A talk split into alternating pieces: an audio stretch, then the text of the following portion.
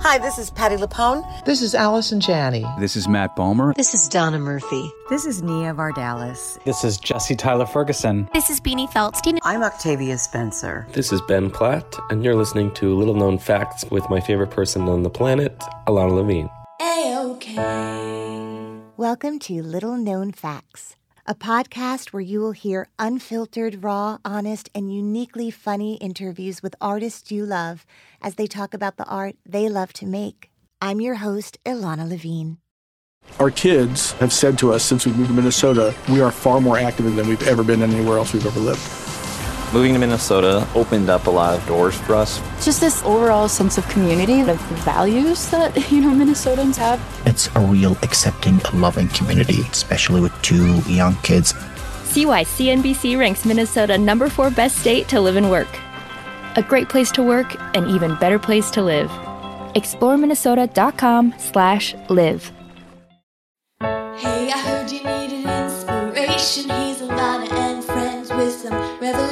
Revelations.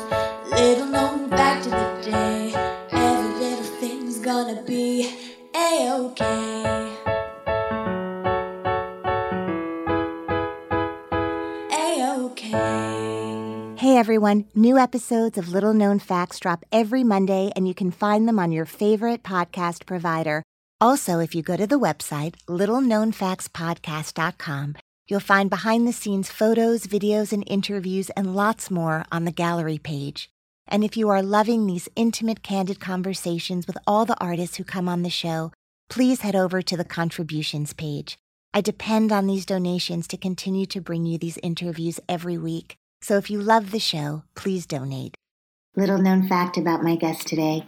Not only is he a beloved Emmy and Golden Globe nominated actor, he's also an incredibly accomplished singer and songwriter and has a band with his dear friend Carlos Calvo.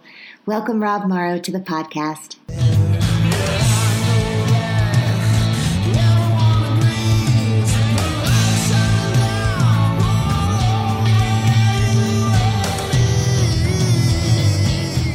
Hey everyone, my guest today is the multi Emmy and Golden Globe nominated actor, writer, and director Rob Morrow. Rob has had a career in film, television, and theater spanning over three decades. He began in New York City as one of the founding members of the infamous theater company Naked Angels, but he shot to stardom with his portrayal of New York doctor gone to Alaska Joel Fleischman on the hit television series Northern Exposure. Then he went on to star in another hit series, Numbers. Rob's film credits include Quiz Show, Mother, Last Dance, and Into My Heart. He wrote, directed, and starred in the film Maze. He is currently on Designated Survivor and recently played defense attorney Barry Scheck on the miniseries The People vs. O.J. Simpson. He's also appearing on the show Billions. He is an accomplished musician and songwriter and has a band which features his musical collaborator, Carlos Calvo. He's married to the lovely Debbon Ayer, and they have a daughter. And I'm really thrilled to welcome my dear friend Rob Morrow to the podcast. Thanks, Ilana. So sweet. It is so nice to have you here. How long have we known each other? Like three decades, at least. Maybe. Maybe more. I know. It's been really kind of heady for me to think about it when I started Googling you, which I mean, I've been doing all the time. I'm and then I it, hope. I just had an actual excuse to do it. I appreciate it. I was saying to Dominic, I'm so proud of you. Hmm, I'm so proud of the integrity with which you've been able to have a career that feels to me like almost only good things. Or I don't know about the bad things. There's plenty of bad things, but but for the most part, yeah, it's been I've been blessed with with uh, a lot of good things, and uh, and still more to come. You know, you you have to stay viable. So there's moments where I've taken terrible jobs for money, like or, this podcast, like coming in here today Well, for I the get- smart well, I water. thought they were supposed to pay me pay me before. By the way, Oh, usually coming. that's like when we go out with with the band, they pay us before we go on. So I don't. so it's not a cut of the door. Like they get you first. Exactly. So I should. uh, Fancy. I feel so grateful because uh, I have to create. It's like what I do. It's like for whatever reason. Now I'm all jaded on on on showbiz and creativity. I'm reading a book by Kurt Andersen called Fantasyland. It's pretty great. And I just saw Bruce Springsteen's last night on Broadway. Um, both of which kind of take you through the history of the innate central character of America, which is fantasy. Back from day one, it's all based on fantasy. Everything is a fantasy. Everything is part of the quoted fantasy industrial complex. And uh, so I feel a little like, uh, well, as Bruce opens his show, he basically says, "Look, I'm a huckster. You know, there's no way around it. You know, I'm got integrity. I got, I got discipline. I got musicianship, but I'm ultimately a huckster." and I think, okay, well, I guess that's what I am. But you know what? It's funny. We, we when you when you like when we were with Naked Angels, you know, and, and we had this uh, integrity that we had built into our fabric. It you think it's it's something more, you know. So now I'm I'm I'm humbled, maybe in a good way. We should have been like the Huckster Angels. We should have just known. Although we had a good huckster sense. I think I think it was a really nice balance of integrity and hucksterness, which is why it that was lived the original so well. name of the company, but we thought it was too hard to. Yeah. Flow off the tongue. No, Eh, would Allen Ginsberg say huckster? No. No. So, well, let's talk about that Although it has a K. It has a soft beginning and a K in it. So Neil Simon Neil likes the K. Would say it. you grew up in in mainly Westchester. So I was born in New Rochelle, and then I was in White Plains and Scarsdale. Then I moved to, uh, went to prep school in New Hampshire for a few years, and then lived with my dad in Florida before coming to New York. I remember being, I think, at a roast of some kind, and I believe Fisher Stevens was roasting Matt Dillon. And at some point, I believe he said the mean, mean streets of Westchester, where where Matt Dillon grew up, and, and it was really, you know, where he got the edge that he You brought to his early work. Last night I ate at the Palm down the street, delish. coincidentally. Yeah. And I happened to be sitting under Matt's caricature, which they had him with blue eyes. Right? Matt doesn't have blue eyes, so he looked kind of like Rob Lowe. And then right here was George Clooney with blue eyes. I thought, how odd. Neither of these guys have blue eyes, and yet this is the main thing about the Palm. They have these caricatures of people, but why would they get that wrong? How do you get that wrong? How do you get Matt Dillon and George Clooney wrong? What's going on? I don't know, but I'll tell you this: God did not get Matt Dillon wrong, so it's okay. You're right. Maybe the balances did. out. You know what? Their eyes are wrong. Let them have one wrong thing. Yeah, I'm really fascinated by sort of going back to the beginning Hmm. and where this urge to create and tell stories comes from. Did you grow up in a family that was um, passionate about art and culture? Was this something that you came to on your own? I think they were passionate in a, in a kind of a, a pop middle class suburban sense. Sense, yeah. Uh, you know, my my parents went to Broadway shows, so there were Broadway albums around. That was my first kind of exposure. I think. Uh, you know, in fourth grade, we were doing uh, kind of faking our way through versions of West Side Story. You know, at school with with uh, ice cream sticks as knives, and um, and The by mean, mean streets of Westchester. Exactly. and then by and then we would run around in uh, velour uh, shirts with ski pants, and we would be from Lost in Space, you know, because they wore these great velour shirts with zipper and uh, and boots and ski pants because they had this sleek look and. Uh, I couldn't play the. I guess I was. I started playing drums very early, so uh, I think by like third grade, a friend of mine in elementary school got some instruments and somehow got out of class and started going to every class performing, say, saying that we were given permission. And we got through three or four classes before they kind of figured it out. So. So there was all kinds of writing. Huckster. Oh, total huckster. there was all kinds of writing on the wall, but nothing uh, co- co- cogent until uh, uh, until I was fifteen. And then what happened? Then I had this epiphany watching the movie Grease, and I I, I don't uh, think I've ever heard that sentence before, and I'll never hear it again. yes. um, You're in a what- movie theater? in a movie theater, fifteen, watching the movie, and it's something just went. I don't know if it was. I'm. I think it was. I'm gonna. That's. Or I can do that, or I can do a version of that. And I just remember the thing that I do remember was how much fun it looked like John Travolta was having, um, and. I walked out of the movie theater and I said to my friend, "Oh, you know, I'm going to be an actor," like as if I had always planned it. And he was like, "I didn't know that." I was like, "Oh yeah," and that was it. Then I was like, it saved my life because I was headed for bad bad ways. Um, Why?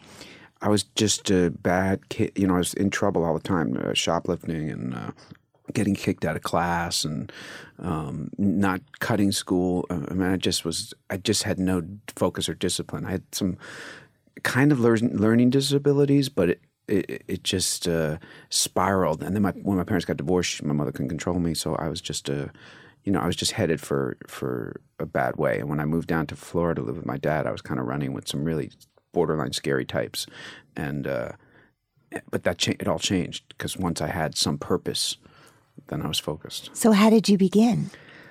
I went to, When you got out of Sing Sing. well, talk about huckstering. Yeah. Like, so I went into eleventh grade, and I had uh, gotten into drama, you know, the drama class, and in, and and quickly started getting the good parts. You know, Tevye on in Fiddler on the Roof was one of my first main productions, and uh, and I was a pretty good Tevye at fifteen, I have to say, and I, I hope to do it on Broadway someday, or on the road or something. But um, uh, at one point, I I I I cut school for six weeks to be an extra in the movie Caddyshack.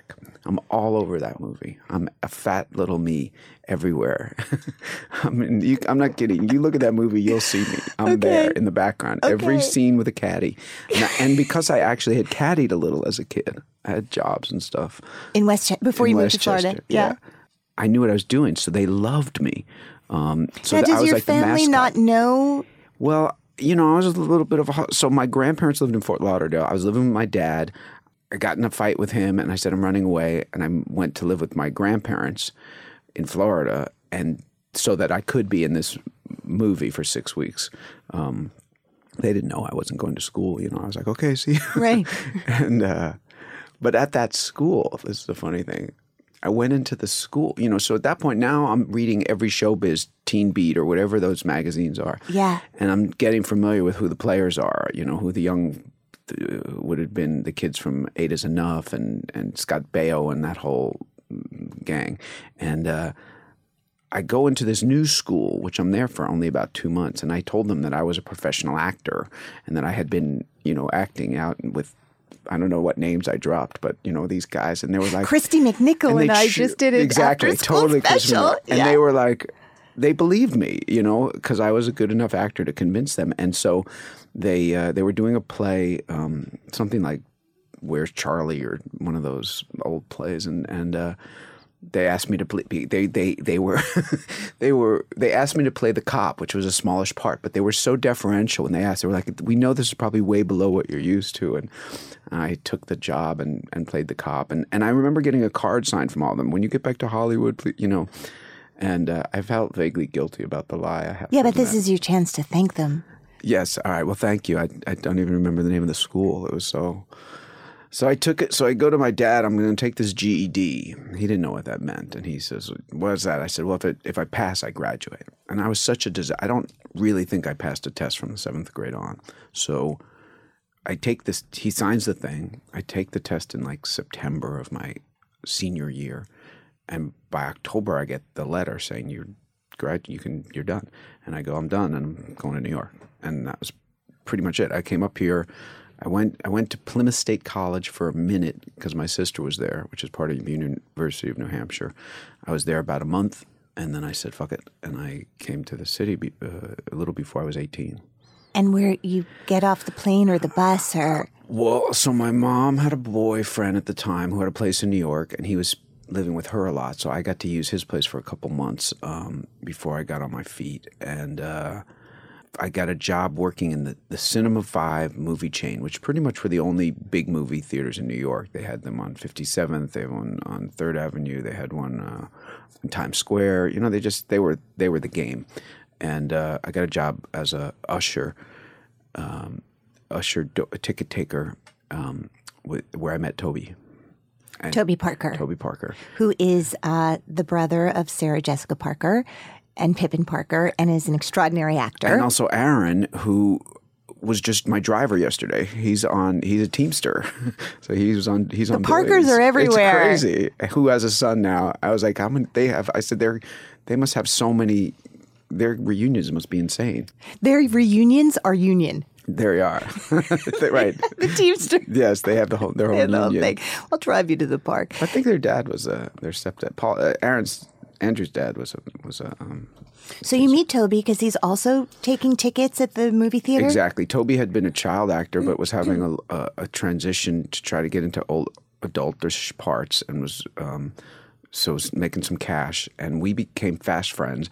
I was so excited because he was actually a, had been a working actor. You know, he could actually you know had an equity card or whatever. And I think he was in Runaways, right? he was Wasn't in that- Runaways yeah. with Liz Swados, and um, there was one other Broadway show. I feel like um, Sarah. I'm not sure if she had done Annie at that point, or was probably right right around there doing Annie. Um, and she was a big star, pretty much, um, at least a Broadway star. And uh, Toby was doing an off off Broadway uh, play called Starmites, which was a musical. And he was like, "You should come down and hang out." And I became the uh, the assistant stage manager slash understudy, and uh, and I got to kind of perform sometimes in rehearsals, which just gave me a kind of a beginning of confidence. And there I met Fisher. Fisher Stevens was in that uh, show. Who, if you go to YouTube and put in Rob Morrow's name, one of the things that you'll find, he is married to Debbon Ayer, but but another love story in his life has been with Fisher Stevens, who's a remarkable actor, producer, storyteller. Six- He's sort of bigger than life. Six degrees of Fisher Stevens. Right.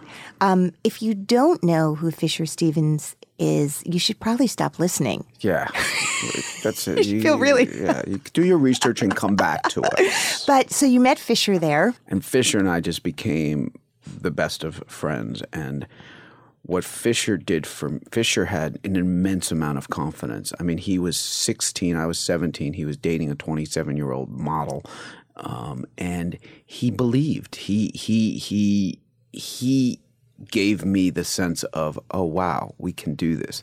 And he started to get. He had already done one movie, The Burning, which he handed out. it was coming out around the time. It was a horror movie, but a lot of great actors were in it. Holly Hunter and Jason Alexander, and and uh, he, he would hand out these books of matches, black, uh, shiny matches that had a that would that were in red, bold red letters was the burning, and then you'd open it, and it was a picture of Fisher, and it would say "Catch me while I'm hot." So he knew. He knew about branding really He early knew. on. But he, I cannot, I would not be sitting here if it were not for what I garnered from his uh, confidence and, and belief that it's possible that these kids from suburbs or wherever could come to a city and make a, and find their way into this business. Um, so I am uh, incredibly grateful for that, and uh, we've been friends ever since.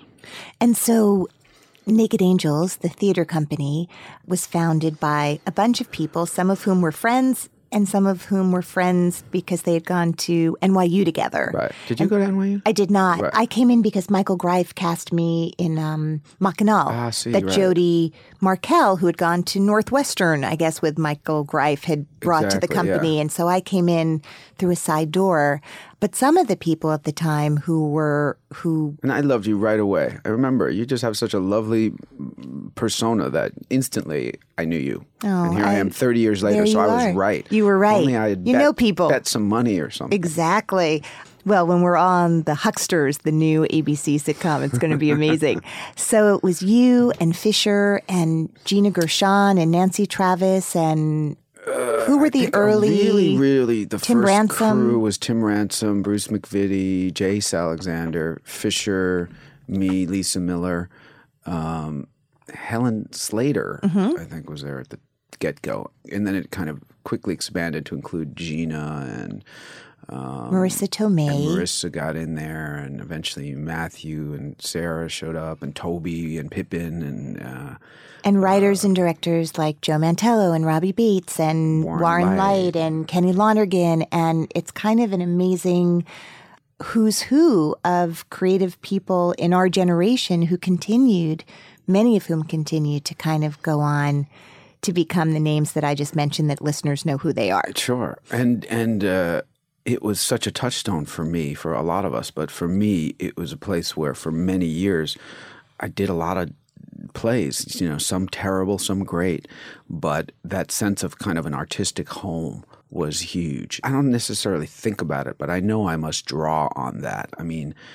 You know, one of the, my daughter's now going into show business. She's 16, and, and I keep saying you've got to find a place where you can just work for the sake of the work, not for getting the paycheck or the uh, accolades or the next gig or the whatever, but just a place where you fall in love with the work for its own sake. And Naked Angels gave me and us that. So I just feel so lucky to have had. I know, that. and and community, right? And a community, community. that continues to be our chosen family all these years later. I mean, I feel, I feel week after week of this podcast, and all roads lead to Naked Angels, Yeah. and the space on on West Seventeenth Street, and sort of that artistic home. And you know, now it's hard because so much of the way younger people, I think, create their own work, which they can do, and we could not at the time, was by filming stuff and putting it up on YouTube. But to do that, you don't need to always have a group of people that meet every week in in a space You're right. that becomes an artistic home away from home. You're right. It's um it's so instantaneous and fast and knowing that for you it was born out of this um unbelievable need to tell stories and be creative and let something out that didn't have any other outlet in your life when you now have a child who grew up under such different circumstances with so mm. much access what is that like for you and how do you shepherd it if you do Well, it's interesting. You know, you're, you're right because to this day, when I walk on a soundstage or into a Broadway theater, there's this little voice in me going, "Wow, cool!" I'm, eh, every day, no matter day after day after day. If I'm going in, um, I still some there's some little echo of that. and awe this And feeling of awe absolutely. And she grew up visiting film sets and going backstage and I mean, I yeah can't tell you how many scenes I've shot like this with two people at a table with her sitting down there below the cameras, just watching, or sitting on the camera. Um, I exposed her to the business early because I it was all I had. So and I and I love the business and I wanted her to see the see what it entailed. I wasn't necessarily pushing her toward acting. I mean, I, I wasn't pushing her toward acting, but she is similar to me, and she was and she was intrigued right away. So by seven, or she was saying she was going to be an actor, and, and uh, by eight and nine, she was asking us to let her go on auditions, and we were like, no, no, no, no, no, no, no, you're not going to do that. We're not going to let you do that. You How come? Because I knew the downside. You know, I was like, if you go into the Disney world, which theoretically she's cute enough, she's certainly talented enough at this point. You know, she could have possibly found her way into that world with our connections and everything. It's tough to emerge from that, even if you're successful or if you're a failure. And I, I just thought if she's going to do this for her life, I didn't need her to do it, but if she wanted to, then she should do it the right way. So I said to her around, she started driving Devin crazy, you know, just please, please tell daddy, let, him, let me audition, let me, because, you know, out there, everyone's other kid is an ac- actor. So sure I said to her, I think it was around 12, I said, look, I'm not going to let you be a Disney kid. It's just not happening. But if you want to be an artist, I will help you on that path. So I got her involved in a, a, a professional acting school, Meisner, that teaches Meisner, which I studied, and uh, she took to it, and she's been in there for years. And we said, when you're 18, you know, you can go act, and and then she she never let go. She got more. So at a certain point, I said, okay, when you're 16, we'll let you. And then a couple years ago, I was out with uh, our friends Michael Nozik and Sherry Rogers, and uh, they have a beautiful girl, a daughter named Remy, who I've basically known since she was born. And uh, now she's 26 or something. And she was the same deal, but 10 years ahead of two. She wanted to act, and they were like, no, no, no. And then she went to NYU, and then she got her degree, and now she's she's getting little bits of work, but she's waiting tables. She's doing the acting thing in LA. And uh, Sherry said to me, you know, I wish I let her. I wish I had let her. And as soon as I heard that, I was like, uh, just a light bulb went off, and I was like, you know what? Why am I being doctrinaire? What do I know at this point? Like, this is a kid who wants to do this, who gets it. Now I've I've seen her, and she's got the goods and spades because she it's she's been around it. Plus, she's you know she's our kid, and so she's she can do it. And so I said, okay, let's do it. And she got a job. She got a manager. You know, she's in. You know, she's she's she's doing the thing. One of the things I remember early on about you, and I- guess I'd forgotten that you had only gone to college for a minute, which is why it would make sense to me that you'd want your child. We all want our children to kind of do the things that we wish or think we wish we had done. I remember you studying lists of words. Right. Oh, that's funny. I tell her about that. Yeah. Yeah, that that you were sort of a self-educated person Totally, and that you were you did your own adult Education. adult education, right? Yeah, it's called an autodidact. Yeah. And uh, which makes you people pretentious, which is why I'm pretentious. well, I think you like to throw in a lot of big words. That's why I'm pretentious. Exactly. And you can spell pretentious. Do you remember that? Absolutely. I did it for years. Um, This was pre-apps it's on our me, phones. Actually, given me incredible knowledge of language. And uh, the cool thing about this business was that shortly after I entered it, thinking I was getting away from education, thinking I was because at that point I was still poop. I didn't even want education. Right. Or like, I'm a bad student, so I can't I didn't do know. school. Or, yeah. No, it wasn't even. I don't even know if I would have admitted I was a bad student. I would have admitted, well, who needs any of this? What, what Uh-huh. is good? You know, I didn't see the value in education, believe it or not, like an idiot. But shortly there, as I was in show business, every play you did required you to learn something, if it was historical or something, philosophy, whatever it was. And so all of these worlds started to op- open up for me. And, uh, you know, I, I did. I became self educated and, and spent my 20s basically educating myself. And that was a big dictionary to lug around. It wasn't like a little thing on your smartphone. No, but eventually we got they they had digital ones, and it was I was so happy because I would have this little thing in my. It was great. It's awesome. Well, I remember something happening which was a huge thing at the time. You know, slowly when we when we talk about this theater company with all these people that now everyone knows who they are. I mean, I remember Gina Gershon and I were in a play and she had to come into Naked Angels and tell everyone I'm dropping out of the play because I got a Steven Seagal movie, right? Like I remember these moments where, where, and we were like, "That's amazing!" Right. But then this thing happened where you got on the show called Northern Exposure, and it was, you know, I mean, you could have kind of made matches and like open them up with your face, and Sure, I mean, it. it was a really huge thing, and it made you really well known pretty quickly, so much so that you became someone who hosted Saturday Night Live. I mean, that was, I was there and I remember Nirvana with Right. the music. I was like, I a little band called Nirvana and just standing I ran into Dave Grohl recently. I hadn't seen him since that, and it was so sweet. You're like, Dave, he gave me a big hug. it was like it it's so- huge because it's huge. it was huge. Um, I would love to kind of talk about that and what that was for you. And did you audition for Northern Exposure? oh yeah, Do you remember multiple times. I auditioned here in New York originally. I had been at it a long time. I hadn't had jurors, so I had a little. I, at that point, I was getting momentum in New York. Um, all the casting, uh, not all the casting, a lot of casting people were in my corner. I had done a you know a, a, a number of plays that got enough attention that William Morris picked me up, and so I was kind of on the on the the lists. And um, but I had also had this breakthrough with my acting a few years before, which came from reading a book, believe it or not, called On Acting by Sanford Meisner. Can you talk about It just I had been studying for years, making headway a little bit, not you know not quite understanding the elusiveness of the technique, and that book clearly showed me how to take all of me, whatever I'd been through in life, and inject it into these characters. And the, the level of my work just changed instantly. And so um, I was just getting a lot of good energy uh, from the business and a lot of TV stuff. And uh, so it was just pilot season, probably. And I remember going uh, into the room, and um, at that point, I had figured out that memorizing it was key, like memorizing it beyond cold, not just like kind of remember, but like ready to shoot? yeah, and and it kept me in good stead to this day. Um, and a lot of people, I think, in that room didn't. I think you know, in the that were auditioning, weren't necessarily doing that, and uh, uh, because of who I am and and the way the character was written, it just was a nice marriage. And so I went into the room, and uh, Josh and John, who created the show, were in there, and. Uh, I can't remember if I had a call before that or I just, I think I probably came in to read right for them. I had enough. Um, you went right to producers. I think so Yeah. and uh, and it went well.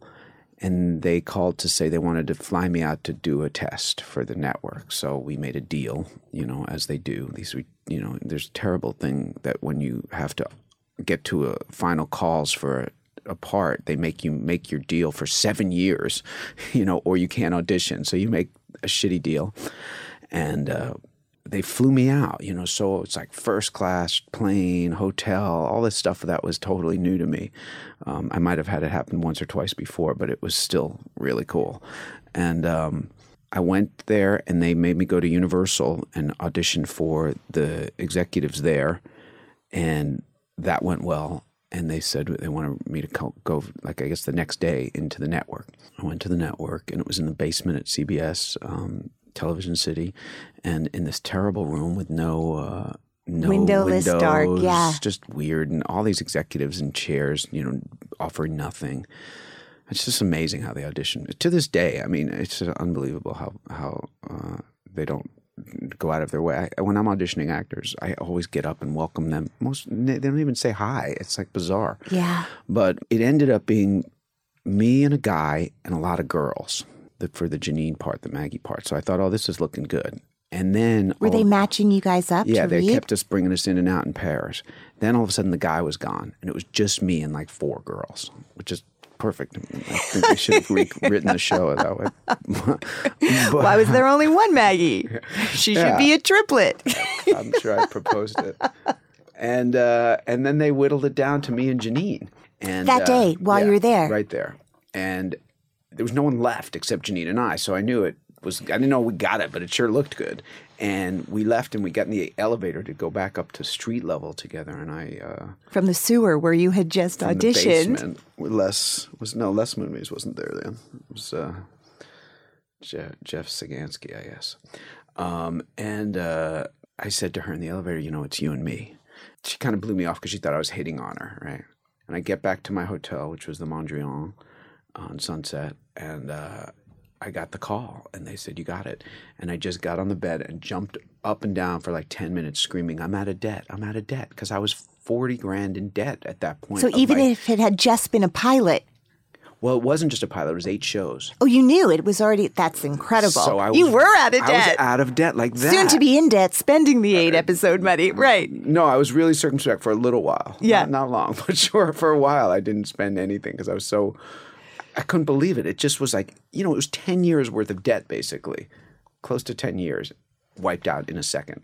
That's why people do it. It's why people throw their hat in the ring because it's kind of an amazing lottery ticket It when it happens. Yeah. So you shot in Seattle, Mm-hmm. and it was Janine It was Janine. and a ho- and John Corbett and, all of these, all these sweethearts. incredible sweethearts. So how quickly did it become a show that everyone still talks about? I think it it was pretty quick. I mean, there was no. It was what's it was one of the first times they did a summer series.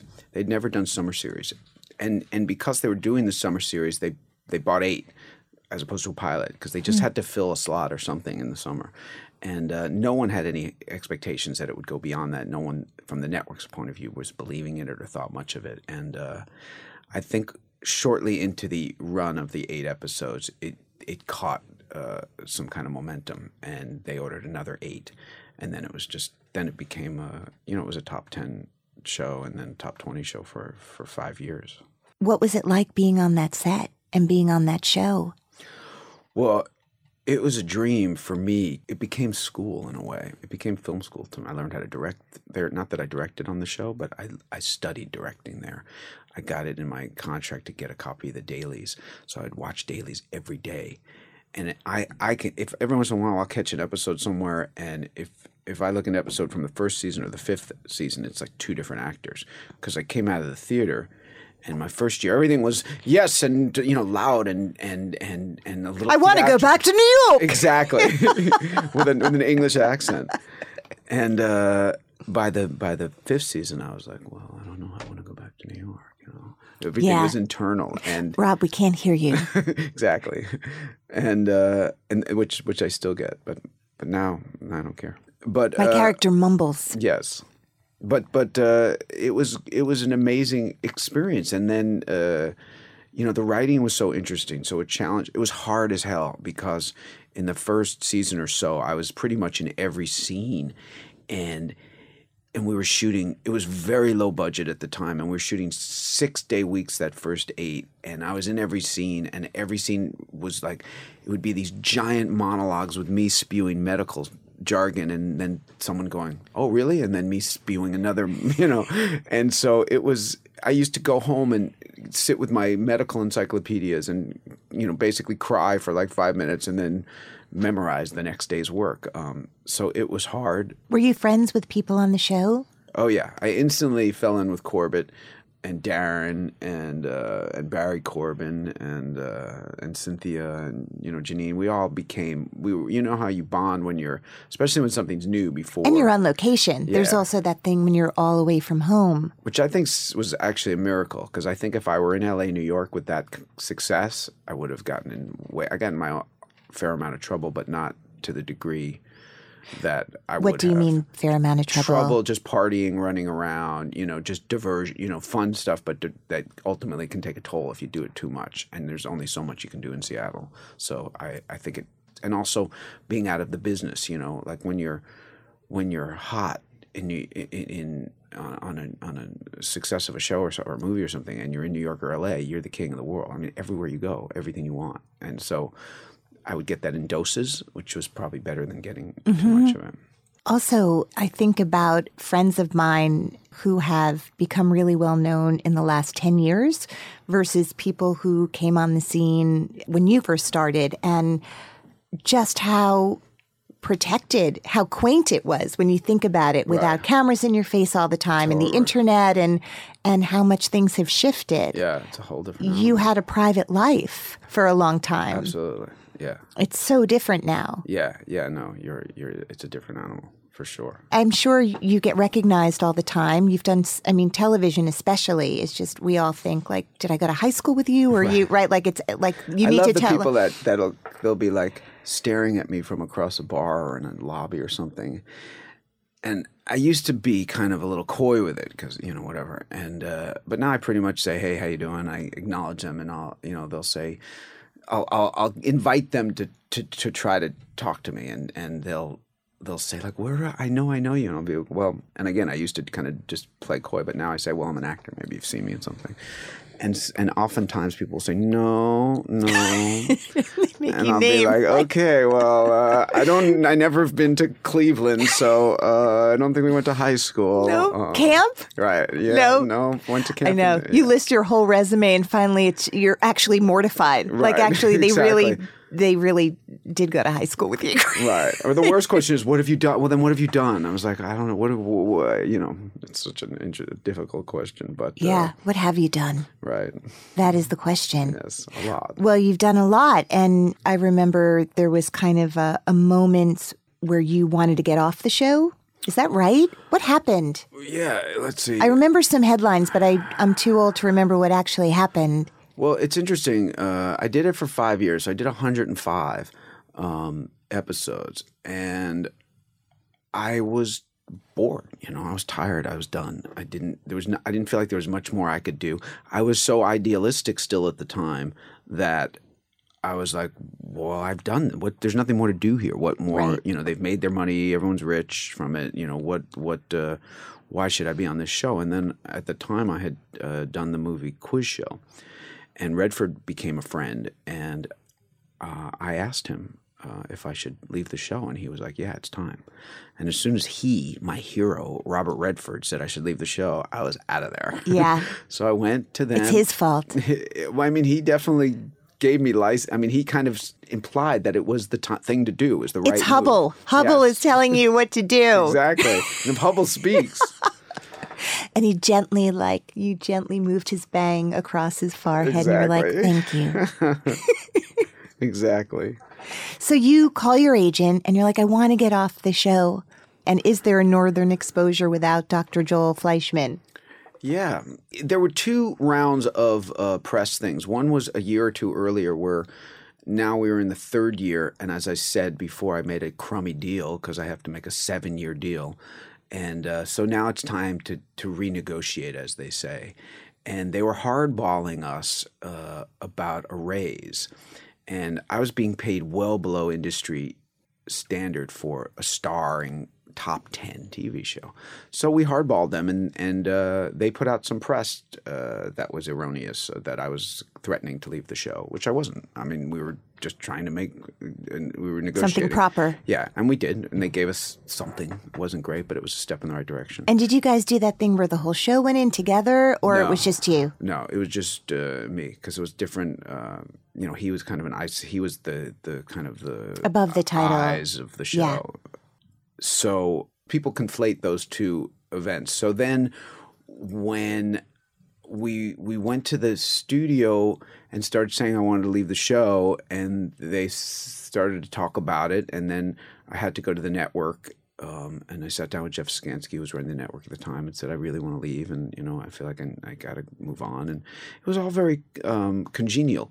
Um, and they asked me to stay on. I can't remember what it was. Something like three or four episodes into the next season or something, so they could feather me out. And um, and it wasn't uh, it wasn't a big uh, thing, but it, it somehow got conflated into I was making demands and, and then left, Which was didn't- not true. Didn't happen. But because of that, because of that conflated information coming out and being spun a certain way, because everyone loves it, who who wants a story where he's a nice guy? Right. Exactly. Um, how did that impact what you did next, or your reputation, or did it? I don't know. You know, I think it. I think it. You know, it definitely uh, factored in, but it, to people's uh, opinions of me. But I don't think it. Uh, I don't think it really hurt me in any way. Really, um, I moved on to to to a lot of other things, and um, and I think it was the right decision. You know, I'm not sure if I would have done it the same way, knowing what I know now. You know, I mean, George Clooney did it right. I would do what George did. He was so smart that. So how did he? You're talking about when he left ER. Yeah. So how did he do it differently? I think he just it just became he segued out in a smoother way. He never asked to leave. It was just kind of like it was done or something. I think he had done this movie, The Peacekeeper, with Spielberg, and um, he was on the movie Star Trek. Um, but it was much more. It didn't. It didn't blow up the way it did for me. It somehow got blown up, like you know that I was, you know, walked off the show or something. Right. Which just never happened. But somehow he he did it right. So there was no diva attached to his name in the way that that maybe. I think yeah, I think there was a little bit of diva attached to my name. Um, Do you think you are a little bit of a diva? I don't think. And what does so. that I even mean, now, mean? now I'm the most, you know, I'm the easiest guy in the world to get along with. But I might have gotten a little bit of bad rap on Northern Exposure because not of that stuff, but because I was such a, um, I was so determined to make it authentic and and and make it good and real and um, I was very idealistic and I challenged a lot of the conventions uh, of television. Uh, you know, not not because I knew better, but because I was I didn't know better. You know, and uh, I think I gave directors a hard time. And and the great lesson I had was when I finally directed, which now I do a lot. The first thing I directed was this short film, and uh, I had storyboarded it. I knew everything I wanted to do, and I walked on the set and I said to the actor, "Okay, you're going to come in here and you're going to sit down." And he was like, "No, no, that doesn't make any sense." And I was like, "What do you mean?" He was like, "Well, I, you know, because I was in the other thing in the room," and I was like, "Oh." So everyone I'd ever said no to like flashed before my eyes, and pretty much since that day, uh, I'll do anything a director asks me. You know, I'm I'm very easy to work with because I understand what it's about, and uh, And that they've been thinking about this holistically. Right. And you're coming into it from both legitimate ways to approach the thing, though. Absolutely, and and also there's a time and a place, and uh, on a television set is not the time to Well, there is no time. right, right. There might be, you know, there is. Like when I'm doing a show, You don't uh, feel rushed. now. No, I feel rushed, but I'm but but I'll talk. I'll get the script on Wednesday, and I'll call them, you know, Wednesday night and say, look, this doesn't work. This doesn't work. With the here, can we do this? Can we try this? Not. I'm not waiting till Monday at 7 a.m. to say, what are we going to do? This doesn't work, which is a real nightmare when when actors show up and do that because you're like literally every second is is is uh, precious. Um, so um, it taught me for sure uh, about about understanding the realities of, of the business. So you started in the theater and you've kind of gone off on a grand adventure where cameras are involved, which, by the way, you've always loved to shoot behind the scenes stuff too. Like when I think about your, um, your creativity, you've always been doing the thing and then filming a thing about the thing. Which is why of, social media is a great thing for me because I've I've made it for whatever reason. I, I made it this thing where I have to put up something six days a week, one thing a day. What is the compulsion? I have a healthy dose of OCD, which allows me to obsess over details endlessly. So it's great for being a musician. It's great for being an actor. You know, I can do a hundred takes and, you know, still be jazzed. Yeah, still be finding stuff. Um, uh, I can listen to the same song a thousand times, you know, and still be digging it. So I think that works in my favor. Um, So when people come up to you now, still knowing you from Northern Exposure, does that make you happy, or do you? Yeah. So you don't feel like, my God, man, I've done seventy-two other things since then.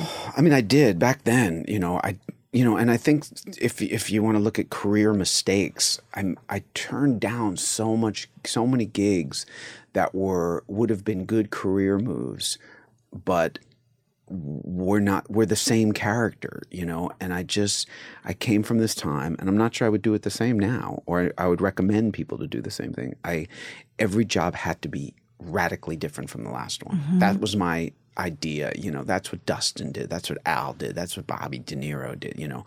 And so i was chasing that and uh, i think it kind of hurt me a little bit because there's something about the way the business has moved that you know if you can find something you do you know most movie stars do their thing Yes. Could you continue to make series money doing versions of Dr. Joel Fleischman? Right. Yes. right I, I would imagine that, you know, when you said getting rich, all of you made it, it was the 90s Right. at the height of uh, TV money. Right. You could have basically done plays after that for the rest of your life and lived but that's simply. here's the big misnomer i'm dying to do a play i'm dying to do a musical i cannot get arrested I cannot, and I'm like, I don't understand. My whole life, they were like, go do a TV series, and then, And you can come come back. back. And do Broadway for the rest of your life. I can't even get an audition.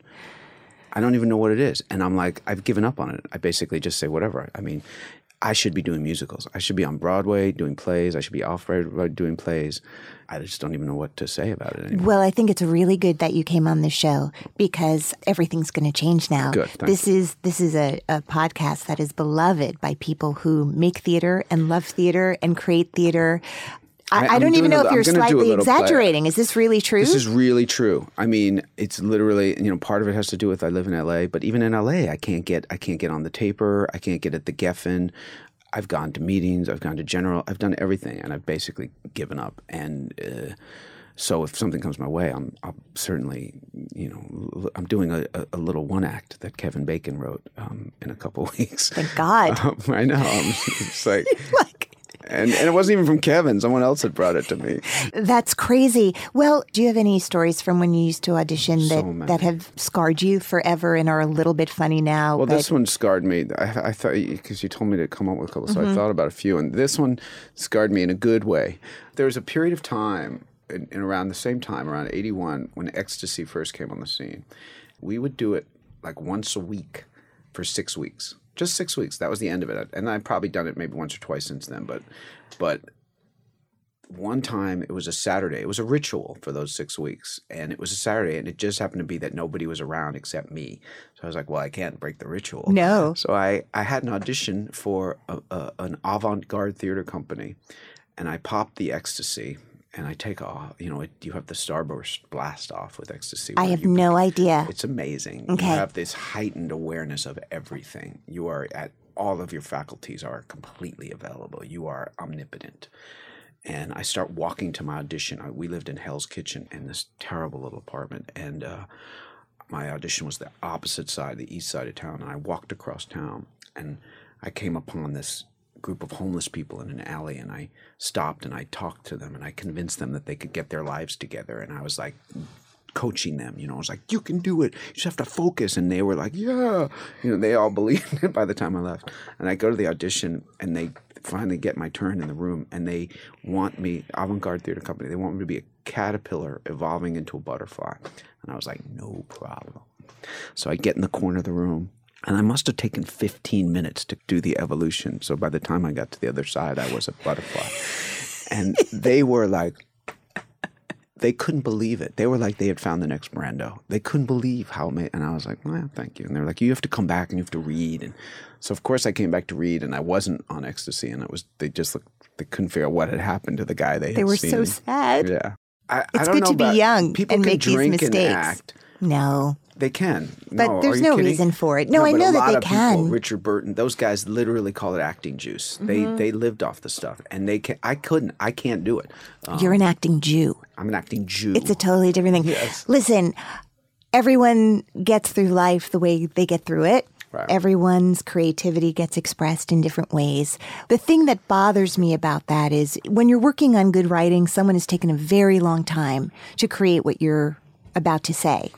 And for me, it's all about mutual respect. So unless there's an agreement, we're going to do this movie and everyone's going to take E, or we're going to do this movie and everyone's going to, you know, this is part of the experiment or this is part of what I want Right. for this experience. I think it's like, I think it's fair to come in and be your most coherent, best self. And when I think of you, in all honesty, these drug induced stories aside, There's one more. is is um, I really think of someone who just has the utmost respect for the craft, the written word, and the ritual Yeah, of of putting something together and making it as good as it possibly can be. And I think one of the very first things I did at Naked Angels was for some one of our shorts, evenings of kind of political shorts, issues projects, and you were directing me in it, I think. And I just remember early on wanting to do really well for you. That you had put so much time and effort and thought into this 10 minute piece. Right. And I thought, okay, we're coming to work hard and to do our best Right. and to take it really seriously. Right. And from that moment on, I just had the utmost respect for you and oh, your work ethic and to watch you evolve artistically. And also, it's no small thing to keep a marriage going in any business, but in this particular business, and you're married to an angel, Yeah. for you to also put as much time and energy as you can into Project ALS and other organizations that are really important to you. You're one of the first people I knew who was famous and put a face to a not for profit that you believed in. You've been a real teacher for me. and it's so you. great You're to so see you. And thank you for coming in. I'm really thrilled Well, I to love have you that here. you're doing this, and I love seeing every day when when I when you come across my feed what Yeah. you're up to, and and uh, I think it's very important to create things for yourself, for ourselves, and and not necessarily oh it's going to make me rich or famous, but because of the the love of the act of of creation.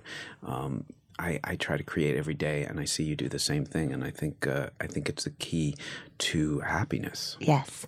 And I think when I was growing up, eventually James Lipton and the Actors Studio thing came, but I thought I would have loved to have known the real story. Right. Not like the picture perfect tabloid version of an artist's life, but like really how did you do it? Yeah. And really where did that confidence come from? And really where how do you keep passion alive? Yeah. So I hope that these stories and, and shared narratives of an artistic life, of which you were just in the middle, Yeah. um, makes people happy because it makes me so happy to have these conversations. So Yeah. anyway, thank you for being here. It's great to have you. My pleasure.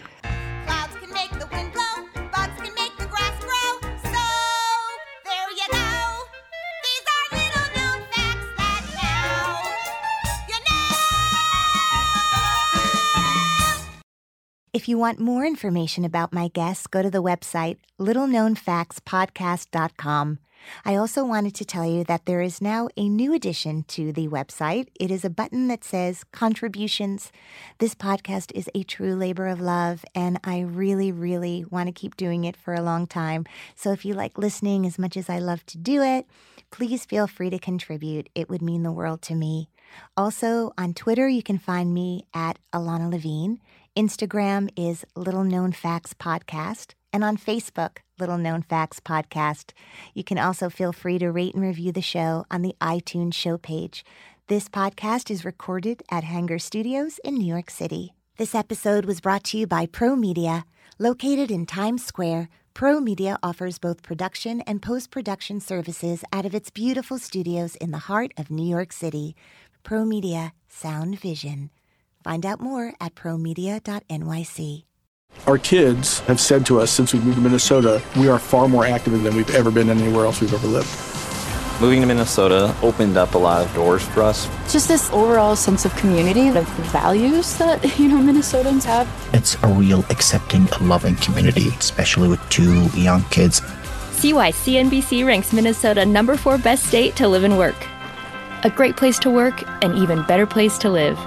ExploreMinnesota.com slash live.